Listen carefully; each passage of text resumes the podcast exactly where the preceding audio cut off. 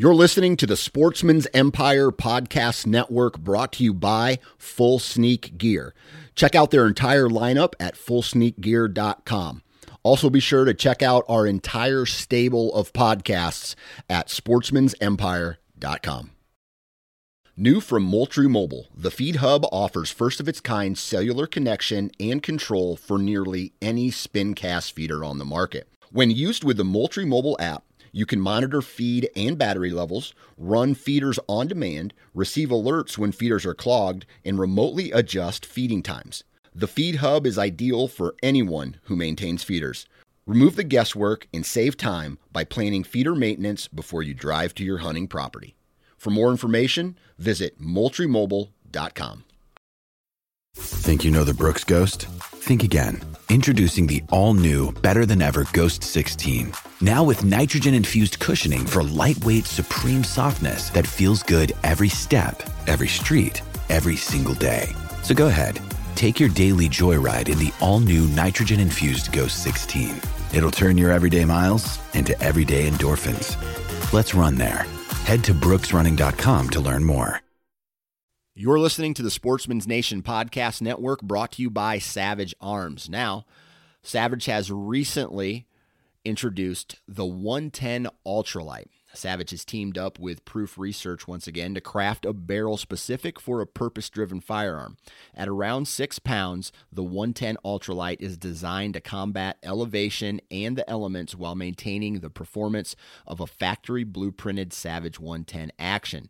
The carbon fiber wrapped stainless steel barrel and melanite skeletonized receiver minimize weight for success on any mountain hunt. Now, I could go on and on about all the good things about this firearm, but what you need to do is go to savage arms dot com, check out the one ten Ultralight. They have it available for the three oh eight Win Mag, the two seventy Win Mag, the twenty-eight Nosler, the twenty-eight Ackley Improved, the thirty aught six Springfield, and so on and so on and so on. They got it for just about uh, any cartridge. So what you need to do is go to savage arms dot com. Check this rifle out. It's a badass rifle. savage arms dot com.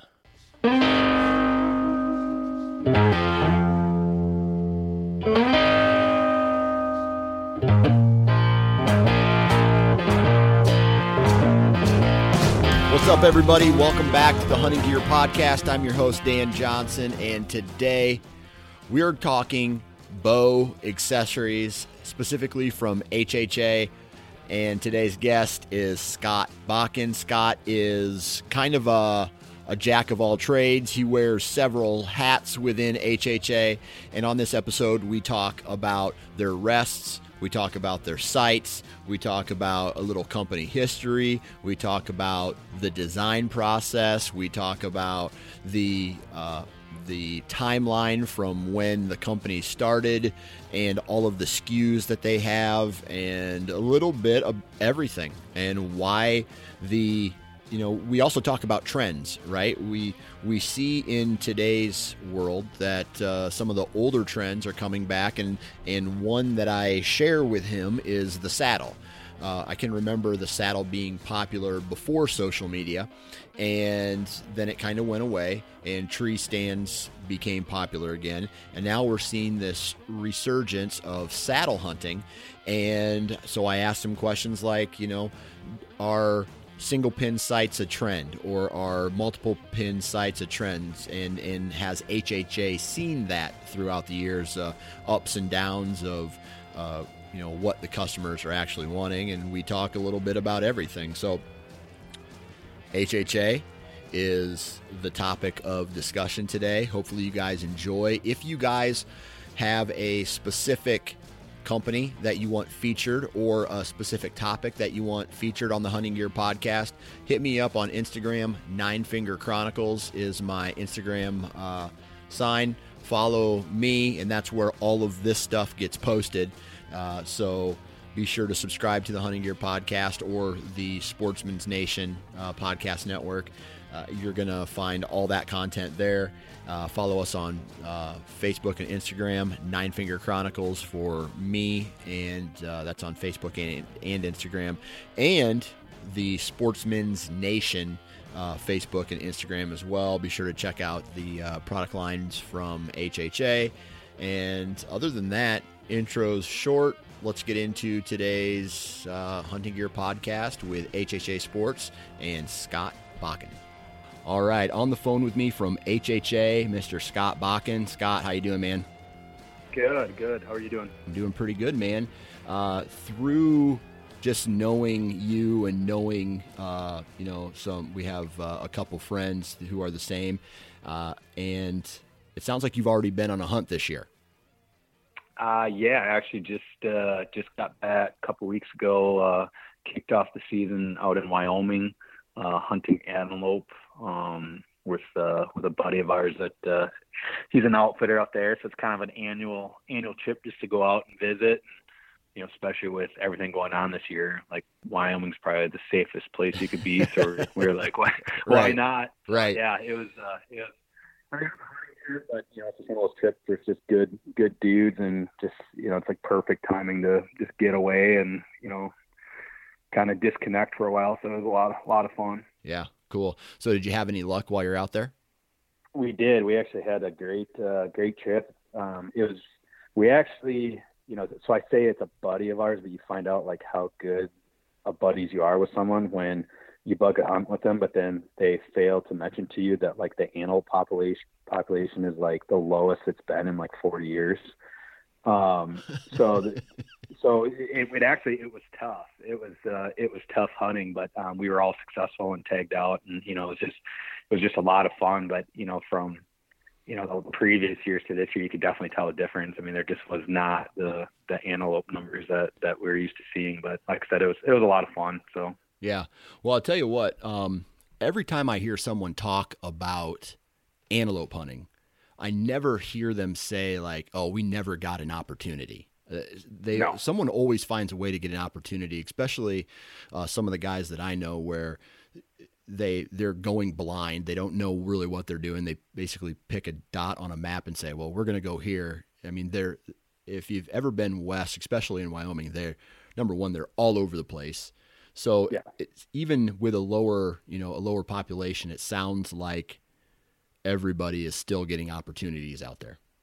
Oh, one hundred percent. Yeah, I mean, and that's like, yeah, it, it, we were we were not uh, struggling by any means. I mean, I think, you know, so uh, you know, I was Justin Zarr and I were together, who you know we both we both know, and um, I mean, I think within the first like two hours of our first morning, we both. had I think we had two stocks apiece that we failed, so it, there was definitely opportunities. And the thing with like the the you know the population is that it was just it was sporadic too. It kind of depended on where you were, what unit you were in. So you know three other the guys that were with us. I think the one guy I think like one morning he had like fifty bucks in front of him or something. So oh, wow. it, it it was very it was very sporadic. But yeah, you're right. It's I mean it it is. It is a very opportunistic uh, style of hunting. Yeah, cool, man. Which is perfect. Which is perfect for starting the year. Yeah, you know? Like absolutely. It's, uh, dusting the cobwebs off and stuff. So yeah, if you wanna if you wanna get on the board early, antelope hunting might be the perfect opportunity for you. Well, and I think it because uh, we went the second week of opener, so and it it literally opens like I think like the. first or second weekend in August in Wyoming. Yeah. So, I mean, it's like, I mean, it is early. So yeah, it's, it's a great, uh, it's a great, uh, you know, icebreaker to, to the year. Yeah. Well, and it's, and it's pretty, and it's pretty economical too. Yeah. That's a so fact. It's not like you're, you're not, you're not breaking the bank to go do it. Yeah. What else you got planned this year? You know, honestly, uh, not much. Uh, that was kind of the, the big trip.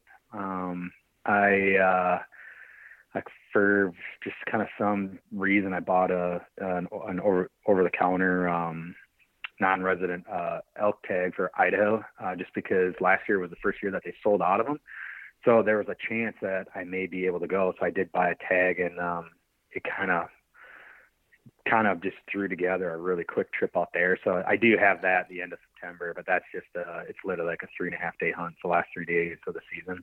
Okay. Um, But you know, three days is better than no days. That's a fact, man. So, that's a um, fact. And that's and that's just you know, how how do you pass up a couple days out in the mountains at the end of September. But uh, other than that, that's uh, those are really the two only trips, and then just, you know, standard whitetail hunting around, uh, you know, around here. So not, uh, you know, I say that's a pretty low key season, even though for most people that's that's probably a lot. But um, yeah, it's, it's it's just been kind of a we- weird year, you know, as far as planning hunts and yeah. and stuff. So it's just it's kind of a the first time I can remember where I didn't really feel like doing anything. I kind of just, I don't know. It's just, it's just, I don't know if it's just with everything that's been going on. I just ambition to travel all over the country has kind of been, uh, kind of been minimal, but, uh, you know, it's not, now that we got that Wyoming hunt out of the way, it's kind of, you know, I'm, I'm starting to come around. So yeah. yeah. Who, who knows, who knows what'll pop up between now and, you know, the end of the year. So, yeah. So where is H H A located? We are in Wisconsin Rapids, Wisconsin, which is basically dead center in the state of Wisconsin. So we're two hours from each, you know, eastern and western border. We're four hours from the north border, four hours from the south border. We're literally like dead center in the state. So if anybody's familiar with like, uh, you know, Wisconsin Dells or Green Bay or um, anything like that, we're kind of right in centrally located in between all those. Okay. All right. So why don't you talk us a little, talk to us a little bit about what your specific role is within H H A, and uh, kind of what what tasks you do on a, a weekly, monthly, annual basis? Sure. So I guess my my official title at H H A is Director of Sales and Marketing. So my primary responsibilities are anything that's sales or marketing related.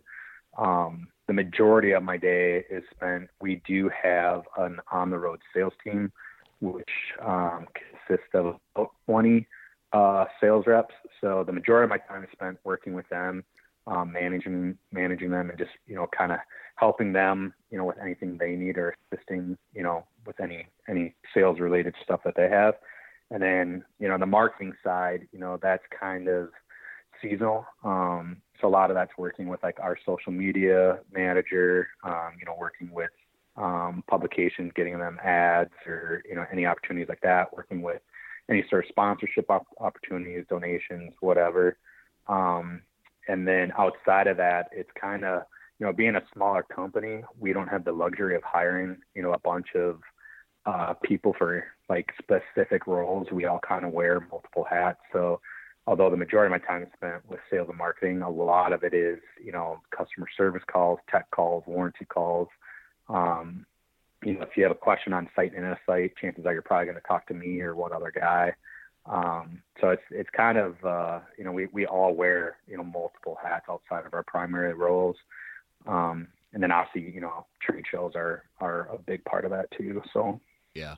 And it sounds like that's a theme throughout a lot of the companies within the hunting industry. It's, you know, unless it's owned by one of those giant conglomerate type of uh, companies, then the, like someone like yourself is doing a lot of different things throughout the day, which is, is kind of cool because you really get to know the product line that way.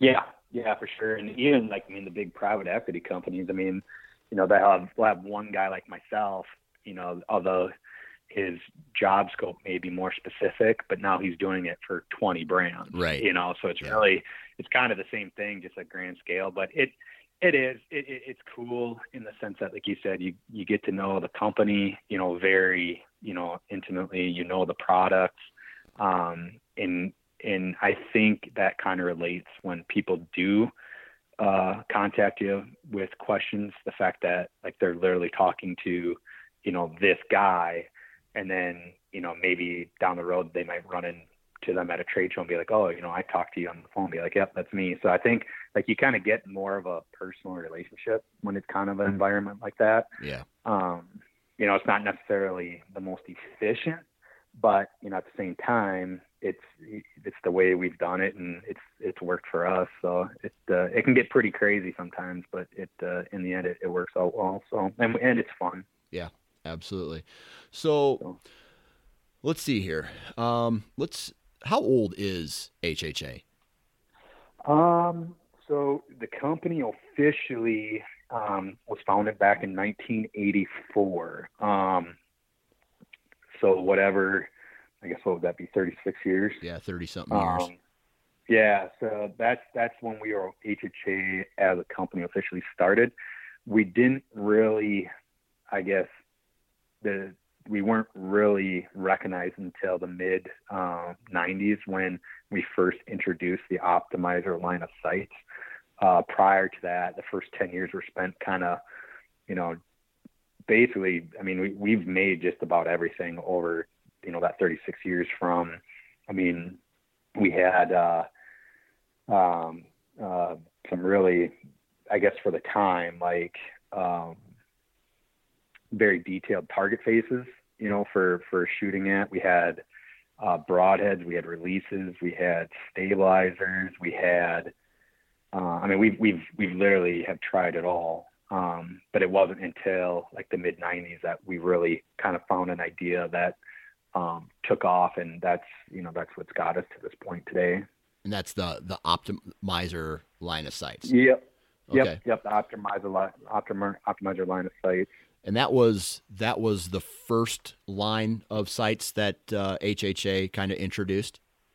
It was, it was the first ones that actually stuck. I think prior to that, we had tried a couple different versions of sites that were more, um, they were kind of more, you know, in line with what was available at the time, which, you know, back then, you know, when I say back then, I mean, I was, I was still in diapers and, you know, probably sticking my finger in socket outlets or something. But, uh, um, it wasn't that when, when we first introduced the Optimizer line, it was, it was a It was a concept that was just starting to become a thing, and what was available out there was subpar, um, or, or there was room for something better.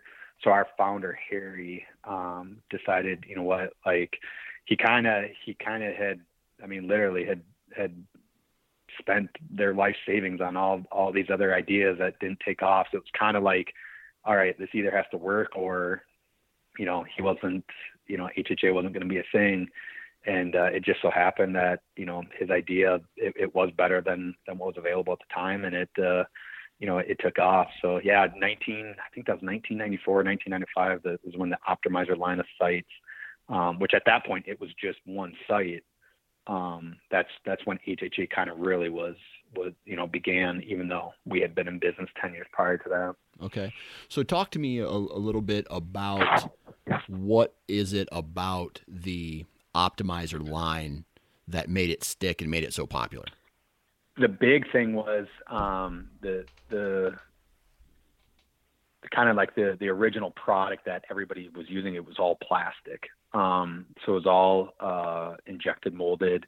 Um, it, it was very, um, I don't want to say cheap, but like not, it it just was not up to the durability that, you know, bow hunters, you know, are used to, but it, it was the only thing that was out there at the time that was kind of, uh,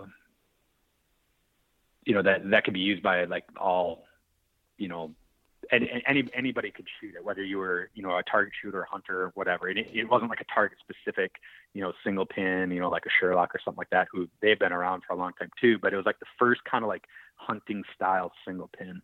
Um, and uh, Harry was very, in lo- uh, very involved with our local um, archery club, um, which to this day, H H A is still very involved with, with the club. And he was seeing all these guys shooting sights, and he's like, man, you know, those are really nice sights, but God, they're, you know, they're made out of plastic. Like, you know, that's how, how, you know, that's not, you know, that's not acceptable. So, um, him and one of his friends came up with the idea of basically taking that idea, but making it out of machined aluminum. And, um, you know, like I said, it was kind of like Harry's last, you know, this, this idea's got to work. And, uh, they they brought it to a, a local machine shop and kind of made the first prototype, and every you know everybody loved it. And then next thing you know, he was you know grinding out parts in his basement. And you know one of the most iconic photos we have is this picture of Harry grinding on a on a on a grinding wheel, and he is just covered in you know in black, you know which honestly, if somebody probably saw it today, we get burned at the stake for being blackfaced. But uh I mean, it, he is just covered in, uh, you know, in, in, um, in dust from, from grinding on this machined aluminum and stuff. But that's, that's how we did it until eventually we, um, we were able to open up our own machine shop and, you know, buy our first C N C machines. And, and that's when more of the family started getting involved. So like I said, it was like that, that early mid nineties was, was when things kind of really took off, and then they just, they really haven't slowed down since. Yeah. So, so that was kind of the foot in the door for the company that helped yep. it ev- eventually kind of built the foundation for H H A. Yeah. Okay. Yeah. And, and that, and even that site, so that's, we call that our Optimizer Lite, which is a, uh, it's a very basic slider style, um, site. So, you know, you move the, the adjustable arms, it, it's a one-to-one ratio. And I mean, to this day, that's still one of our, our number one selling sites. But, you know, obviously it's evolved over the years, and, you know, the, the design has changed and, and stuff like that, but it's still, I mean, all purposes, it's, I mean, it's basically the exact same as it was as far as functionality. It just, you know, has a little bit different look nowadays. But, um, but yeah, so it's, uh, everything kind of was built off of the Optimizer. And then I'm trying to think, uh, so that would have been probably ten, probably ten to twelve years later. Um, we introduced the newest addition to the Optimizer line, which was the Optimizer Ultra, which was our first um, wheel design. So rather than using an adjustable arm, you actually had a dial that you would rotate, you know, to compensate for the yardage. Um, and then from there back in, that would have been like two thousand ten, I believe, is when, let's see here, two thousand ten, two thousand twelve maybe.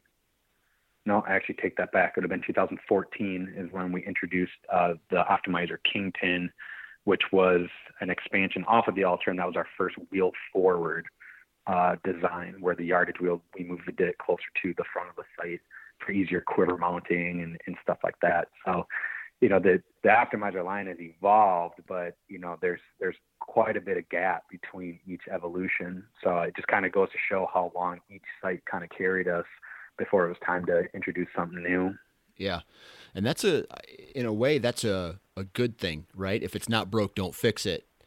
Yeah. Uh, type of, type of thing, which for me, you know, I look at, I look at this and, and I'm on the website now. I look at it, I'm looking at all the, the different varieties of the Optimizer, and for the most part, they, they look the same. And I do have a, a Kingpin on my site right now, or on my bow right now. And that's the one I'm going to end up using this year. But, um, you know, did all of the sites from, you know, when the, when the Optimizer series was, I guess, uh, started, was it a single pin the whole way, or did you guys flirt, or did the company flirt with going multiple pins? No, we've, we've always dabbled in both. Um, so the, the initial Optimizer was a single pin. Um, and it wasn't, we had a, I mean, probably right around that same time, the beginning, I, I'm, I can't remember the exact timeline. We did have a three pin that we called a triple threat. Um, and it basically just the single pins, I mean, that was, that was where the popularity was.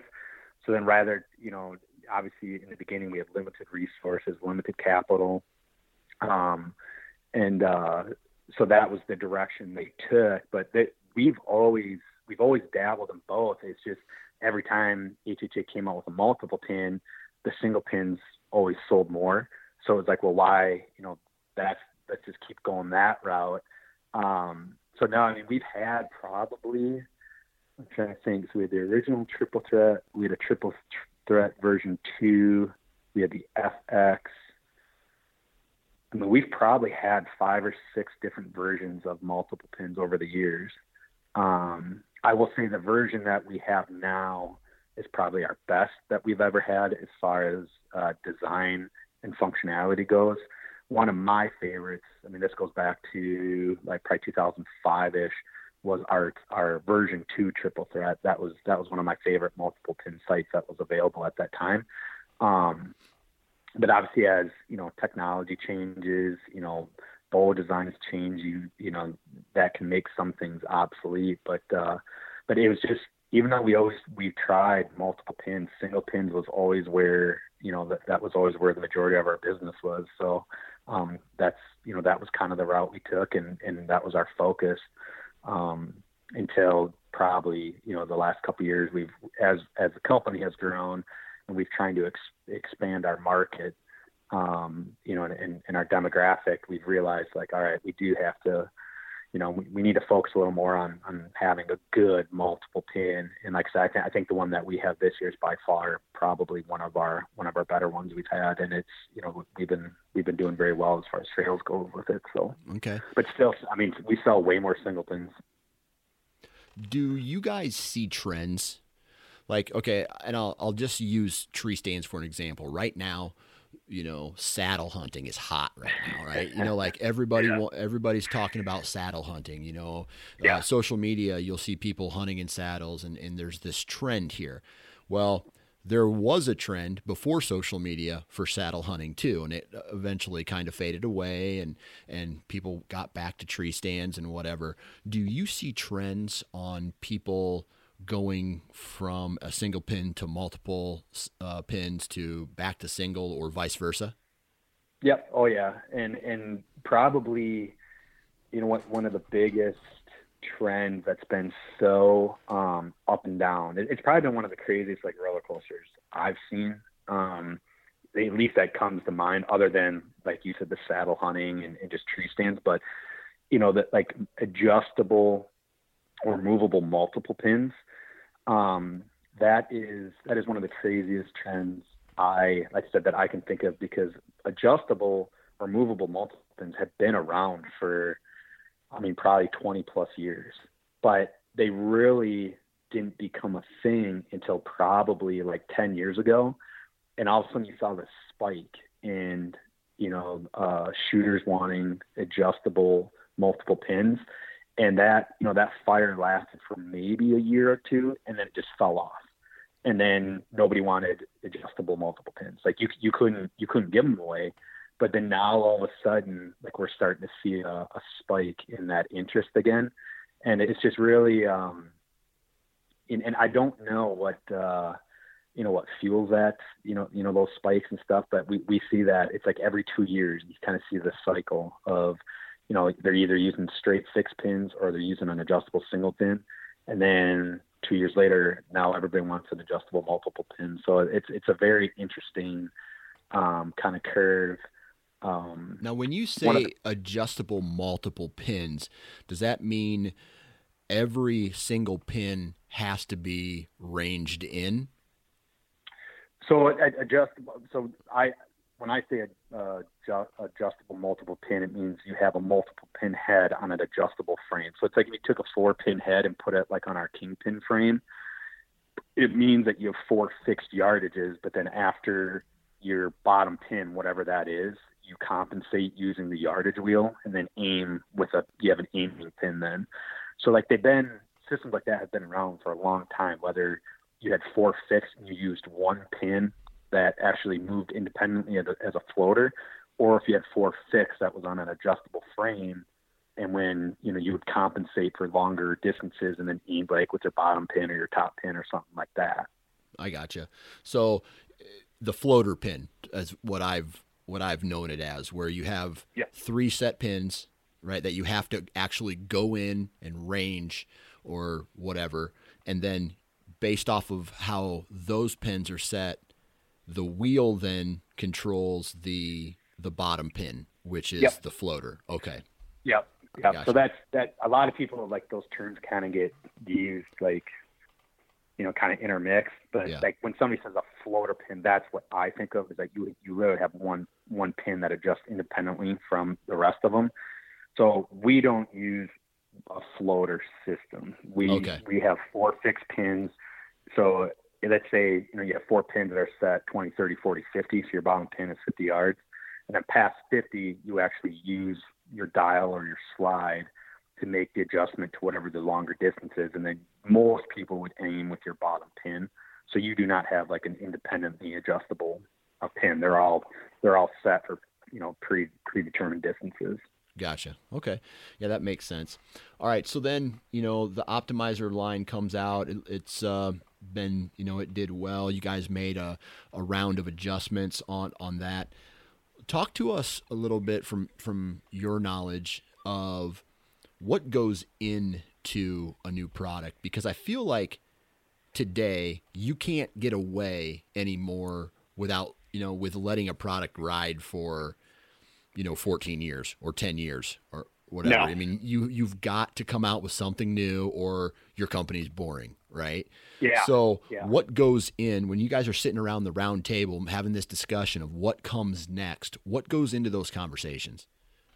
It's, I mean, it, it's, it's, that whole scenario has changed so much over the, over the last probably five or six years, mainly, you know, um, up until a year ago, um, Harry, the founder, was still very much involved with the company. So a lot of those, a lot of those conversations he was involved with, and he, you know, he had nothing but time, but to think and tinker. And so a lot of the ideas were generated from him, um, along with, you know, like the conversations we had at trade shows or, you know, customer feedback, whatever. So, but it, it, a lot of it is just, we, it's just feedback. Um, you know, we're all users, but we obviously are very close to the product. So, you know, we know how to use them the way we use them. So, you know, obviously when you have masses, you know, using your product, everybody's going to kind of, you know, critique them and pick them apart. So, you know, a lot of like the design changes and stuff came from customer feedback. Um, and it, I, I think we, we do rely heavily on that to this day, but you know, it's just, it's like, how can we make things easier? Like, cause in our, in our minds, you know, using like a single pin adjustable, it doesn't get any easier than that. Like it's, it's a point and shoot system, like very simplistic, but again, we deal with it every day. So it's, it's, of course it's easy for us. Right. Um, but a lot of it is, it, it, you know, it's just looking at what we've done, you know, what are other companies doing? Like, what are some new trends that we're seeing in the industry? Is there, you know, new technology that we're currently not using that we could use? And, um, you know, we're, you know, being a smaller company, we're obviously limited what we can do, you know, whether it's because of capital or, you know, um, you know, we, you know, the, what of our capabilities as far as like our, our machines and stuff like that. Cause we, we, we machine a hundred percent everything in house. Um, well, I shouldn't say a hundred percent, ninety-nine point nine percent of everything we do, we, we make ourselves. Um, so that kind of, you know, limits some things too, but you know, a lot of it is just, like I said, it's just, you know, we hear so much, you know, from our customers, our sales guys, um, and stuff like that. So, you know, that's where a lot of the, you know, kind of the brainstorming and the ideas come from. And then it's actually putting them into place and being, you know, nine times out of ten, a lot of the ideas we have don't work. You know, it's like, all right, like we'll actually, we'll actually put it on a, on a site or try to make a prototype. And we're like, well, that, that sucked. That didn't, you know, that's not going to work, you know, or whatever. So, um, you know, you kind of, it just kind of goes back to how like the company started. Like we just throw darts at a wall and, you know, eventually one of them is going to stick. Right. So, um, but the nice thing about having our own machines is we can, you know, if we come up with an idea, we can get to work on it right away. You know, we can yeah. get, we can get working on prototypes right, right away. So, yeah, there's no, God, I forget who I was talking with, uh, about that. And he's like, listen, uh, I used to work for a manufacturing company that, you know, we would come up with a prototype, then we would send the prototype to China. China would do their thing. Then they would send it back. And this is six months g- goes by. And it sounds like other companies similar to what you guys are doing, it's prototype, design, all that can happen as fast as the company really wants it to happen, right? I mean, you, you build oh, it, you absolutely. test it, and then if it's good enough, shit, you, you produce it. Yep.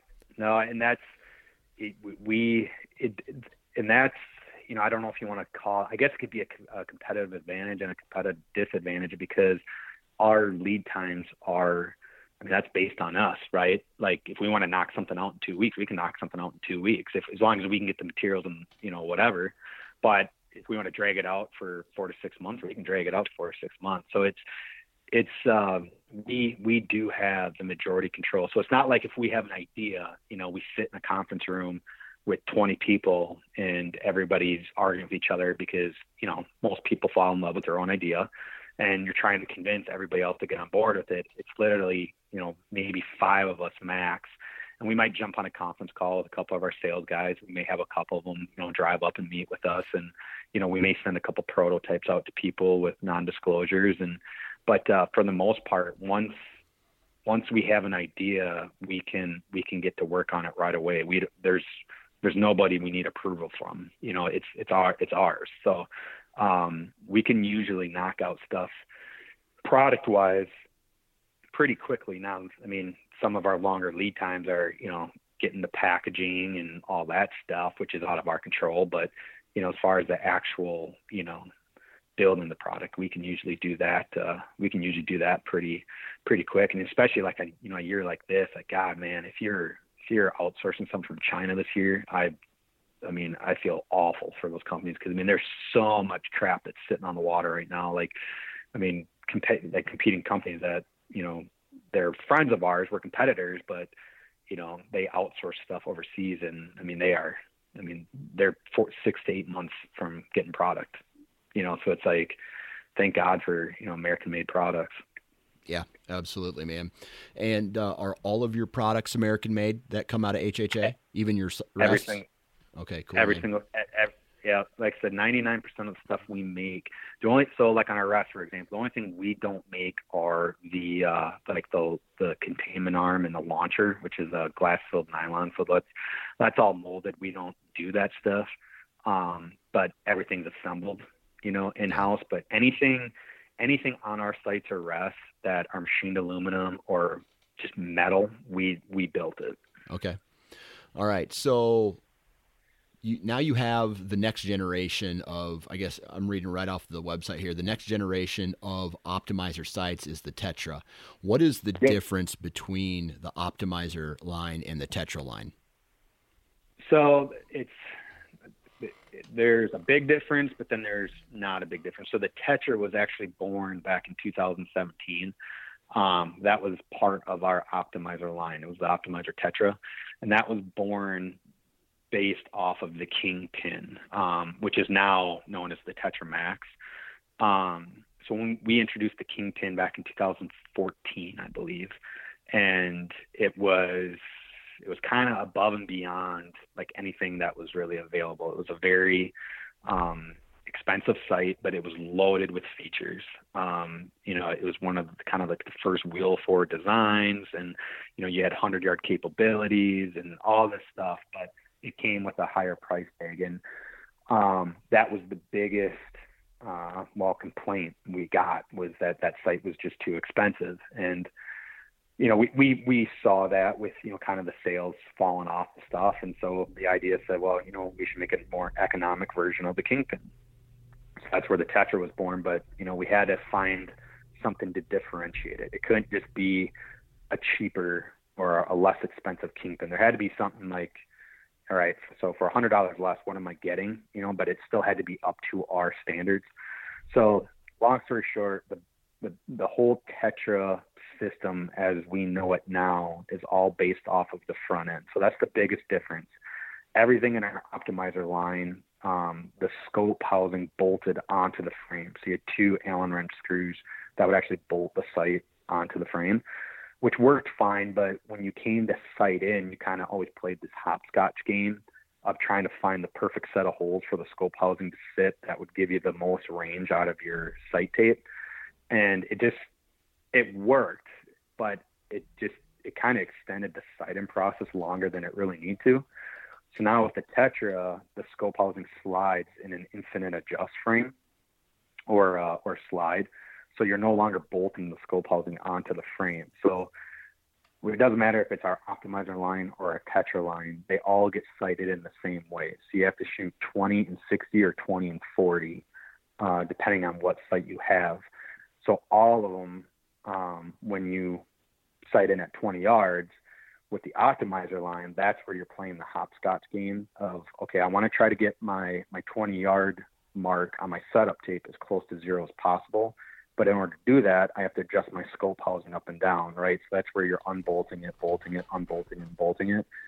Where with the Tetra series, you're not unbolting anything. You're just sliding the scope housing up and down in the frame. So one, it makes it easier and quicker to sight in your twenty-yard mark, but it also makes it more precise, too. So you can literally dial your twenty-yard mark like as precise as you want it to, as you want it to be, which pays dividends when you go back to sight in at sixty, because then you're truly going to find the most accurate sight tape you can. So that's the big that's the big difference in the Tetra series, is that is that is that kind of that independent, like, unique front end. Okay, so let's say there's a guy out there, he's brand new to to hunting. What is the the site that you would recommend for a newbie? It's just ease ease of setup. I mean, if if they just, I mean, there's, I mean, there's kind of, I guess it, it all depends on what, okay, what, what are they going to be doing, and, and what, and what capabilities do they want to have? Like, so if it's a, it's a brand new, brand new shooter, never, never shot a bow before, max distance is probably going to be thirty, forty yards, like to the yard accuracy really isn't important. They literally just want to go shoot. I would still say our Optimizer Lite, which is our original, you know, that's where everything started. The, the Optimizer Lite, in my opinion, it's a, it's the most basic, functional, durable sight that's not going to break the bank, right? I mean, you can pick one up for one hundred thirty bucks, and it's going to do everything that any one of our other sites will do. It's just, you know, you don't have the precision of the yardage tapes. You don't have second and third axes. It, it, it lacks bells and whistles and features, but it's very functional. If they wanted to take a step up and they wanted a little more precision, wanted to get into a little bit, you know, maybe possibly do some longer range shooting, Um, and just like I said, overall want more precision, then I would say just, you know, the straight Tetra is, is, but the Tetra probably, the standard Tetra is probably by far my favorite sight we make. I mean, it's, it's a reasonable price. I mean, two hundred fifty bucks, but it's, I mean, it's got everything you really need. Gotcha. Okay. All right. So there, anything else that you want to cover with the sights before we jump into the rests? Um, I mean, that the big thing is, you know, the, whether it's our Optimizer line or Tetra line, um, you know, everything's covered by our lifetime warranty. So anything happens to it, we're going to replace it. And, um, whether it's the Optimizer line, you, all of our sites are like kind of a plug and play system. So you pick the frame you want, and then you pick the scope housing size you want, and you pick the pin size you want. And the beauty of that is, you can interchange the scope housings. So if you want a ten thousandths pin for shooting three D in the summer, and then you want a nineteen thousandths for, um, you know, hunting, all you have to do, you just change the front ends out. And then with the Tetra series, you have the option of going from single pin to multiple pin. So that's, that's kind of unique to, um, you know, H H A is the fact that you can do all that customization, and, you know, the fact that, you know, that there's a lot of great sites out there. And, and, you know, again, like some of our biggest competitors we're, we're friends with, but we're also competitors. And uh, we use a lot of the same um, materials as a lot of the other site companies. But the fact that we do all of our own in-house machining is huge, because our quality control is very, very extensive. And in my opinion, um, we hold some of the tightest tolerances, you know, available in sites.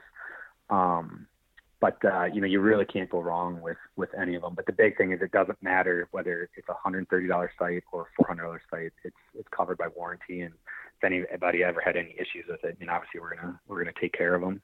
Yeah. Makes a lot of sense. Uh, let's see. And, and by the way, that's one thing I, I don't hear out of a lot of companies is, hey man, uh, we have really good tolerances because of our, you know, our quality control. Like, that, and I come from somewhat of a manufacturing background. That is huge. Like Q A in any any form of manufacturing is probably, if not equal to the pro, the manufacturing process itself, because you got to catch the the the mistakes and the one-offs before you ship it to a person. Because typically, what happens is the person who gets the bad product yells the loudest. And no, they're, no. they're all over social media talking crap on the company and, and all that stuff these days. So, well, and that's, I mean, that's exactly right. And, you know, a lot of it stemmed from, because a lot of our, our quality control came from, you know, Harry when he, when he was still around, nothing got packaged until he put his hands on it. And he was, he was super picky. I mean, super picky. So, you know, obviously, you know, with him gone, you know, we did not lose any of our quality control because we all learned like what was, what his standard was. He set the bar. That doesn't mean, I mean, there's still human error involved. So it doesn't mean that one or two of them, you know, may not be, you know, up to our standards that squeaks out. But if one of those does leak out, we're going to get it back and we're going to replace it. So, because I mean, like you said, with the, this day and age with social media, with social media, you know, it's, it's so easy for people to jump on there and criticize. And, you know, I just bought, you know, this H H A for three hundred bucks, the biggest piece of shit, like yeah. whatever, like, no, it's, it's not, you may have just, you know, okay, maybe one squeaked out, but just get a hold of us. We'll take care of it. Um, you know, and that's one thing we really, other than the quality of our products, the quality of our customer service is probably one of the most important parts of our business. You know, like I said, whether it's sights, rests, arrows, whatever, I mean, it's pretty a level playing field these days. Like there's not really anybody using any material that nobody else is using. So from quality of products, you may get some fluctuation and stuff, but the one thing we can control and we, we can strive to always do better is our customer service. And that is, like I said, is one of the most important parts of our business is providing quality customer service, whether it's, you know, if we have to sit on the phone for twenty-five minutes while somebody's at the range trying to sight in their sight, we will, whether it's, you know, troubleshooting, you know, a problem that somebody that, that's having, whatever, like we taking care of our customers is, is, is number, you know, number one priority. So, yeah. All right. So let's uh, get into this rest once, uh, you know, just from looking at it, it looks like it's a drop away rest. Um, mm-hmm. When, when was this rest introduced to H H A? So the Vertus was introduced, I believe that was two thousand seventeen as well, because I think we introduced that the same year as the Tetra. Um, so backing up to, you know, like the, the early eighties and stuff, we've we've had probably three or four different versions of of arrow arrow rests, and any, you know, from the basic two prong, yeah, you know, spring loaded uh, launcher, you know, rest, um, up until we we had a couple different fall away versions, um and then we kind of got away from it, just, you know, because like I said, over time just the, the sights are what took off, um and so when I officially joined the company, that was one of the first questions they asked me was, you know, if you could get into market, what would uh you get into? And um at the time I was currently a, a buyer for a big archery distributor, and you know, so I had kind of a an inside look as to what the rest market, you know, was doing, currently doing. And I, I said, the first, I said, I come out with a fall away arrow rest. I said, there's room for one, you know, there's one company that's kind of excelling, but there's not really anybody else that's, you know, kind of pushing them at all. And so that's kind of where the, the conversation stemmed from. Um, and it was, it was, it was a point in time where I don't want to say the sight market was stale. Um, but we needed, we needed, we needed to throw a little extra gas on the fire just to try to ignite some, you know, some different revenue streams and, and whatever. So, you know, we, you know, it kind of goes back to the round table idea. We're like, hell, let's, you know, let's give it a try. Um, and it was, uh, it was one of the best things we've ever done, but it was also one of the most challenging things, um, which you would think, like, coming from making these pretty, you know, detailed, extensive sites, like coming up with a rest wouldn't be that hard, but it was actually, uh, it was one of the more challenging projects we've, we've done. And was that because it was a brand new S K U for you guys? Well, brand, brand new. I mean, it, it wasn't, it wasn't brand new. 'Cause like I said, we had done fallaways in the past, but you know, when you get into a new market, you got to do your research, right? So you got to look at what's already currently available, what patents are involved, what's, you know, all this stuff. Um, and it, and then, you know, it's okay. So then how do we differentiate it? Right. And then, but how do we differentiate it without, you know, keep, you know, while still keeping the integrity of the functionality, but then also keeping it up to our standards without it costing too much more than what everybody else was selling. And, uh, you know, it was, it was a, I want to say it was about a two-year learning curve, just with like the design, and um, we had a great design. It's just we didn't. There's a lot we didn't realize about you know follow arrests, and you know there's some violent reactions that go on inside, and you know you got to make sure the parts you're using are durable enough to handle that. But so it was. I mean, it was uh it, it was kind of a crazy, crazy ride. But you know the the Vertus that is available today is. I mean, it's, it's, it's one of the better quality products yeah. we built as far as, you know, the functionality, and yet it's still, you know, a petite, small, simple frame, you know, so it's not, uh, it, it's, it's something that it's, it's a, it's a product that we're, we're pretty proud of. And then, you know, the, you know, kind of the message that goes along with, with the rest as well. Okay. So, you know, a lot of moving parts in a drop away rest. Um, and I, I'll be honest, I'll, I'll just say this. I used a ripcord for years and years and years. And I, I think in, in this X number of years that I've used a ripcord, I've had two on my bow, and one lasted me for like seven years. I mean, I beat the piss out of it, out of it, and it functioned the same way every single time. And I, I, and I'm, to me, that means a lot for, for, mm-hmm. for an end user.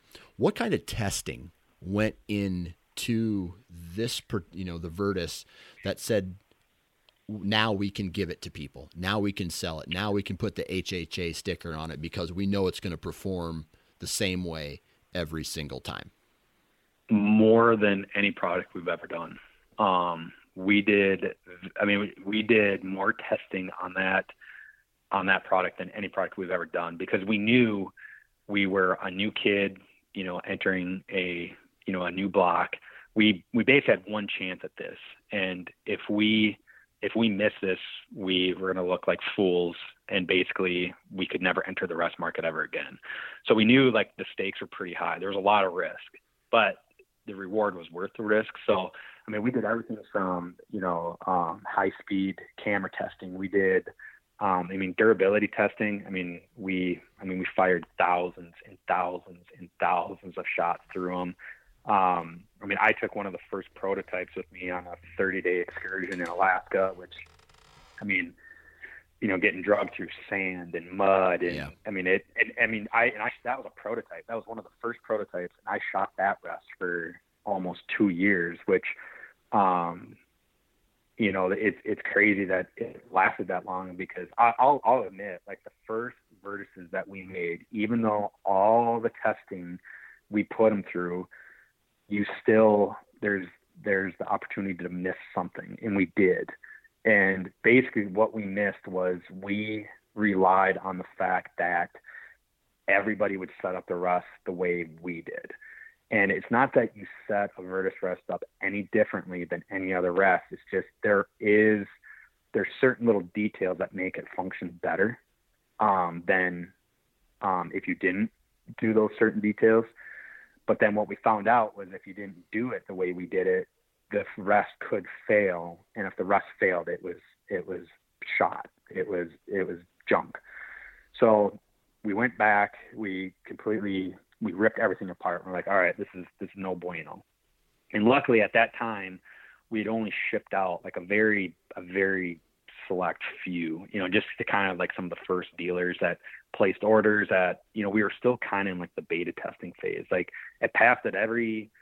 You know, all of our parameters, but you know, until you get it out to the masses, you never know how it's going to perform. Right. So right away we started getting feedback. We're like, all right, like halt production, halt shipping, get all the ones we shipped back.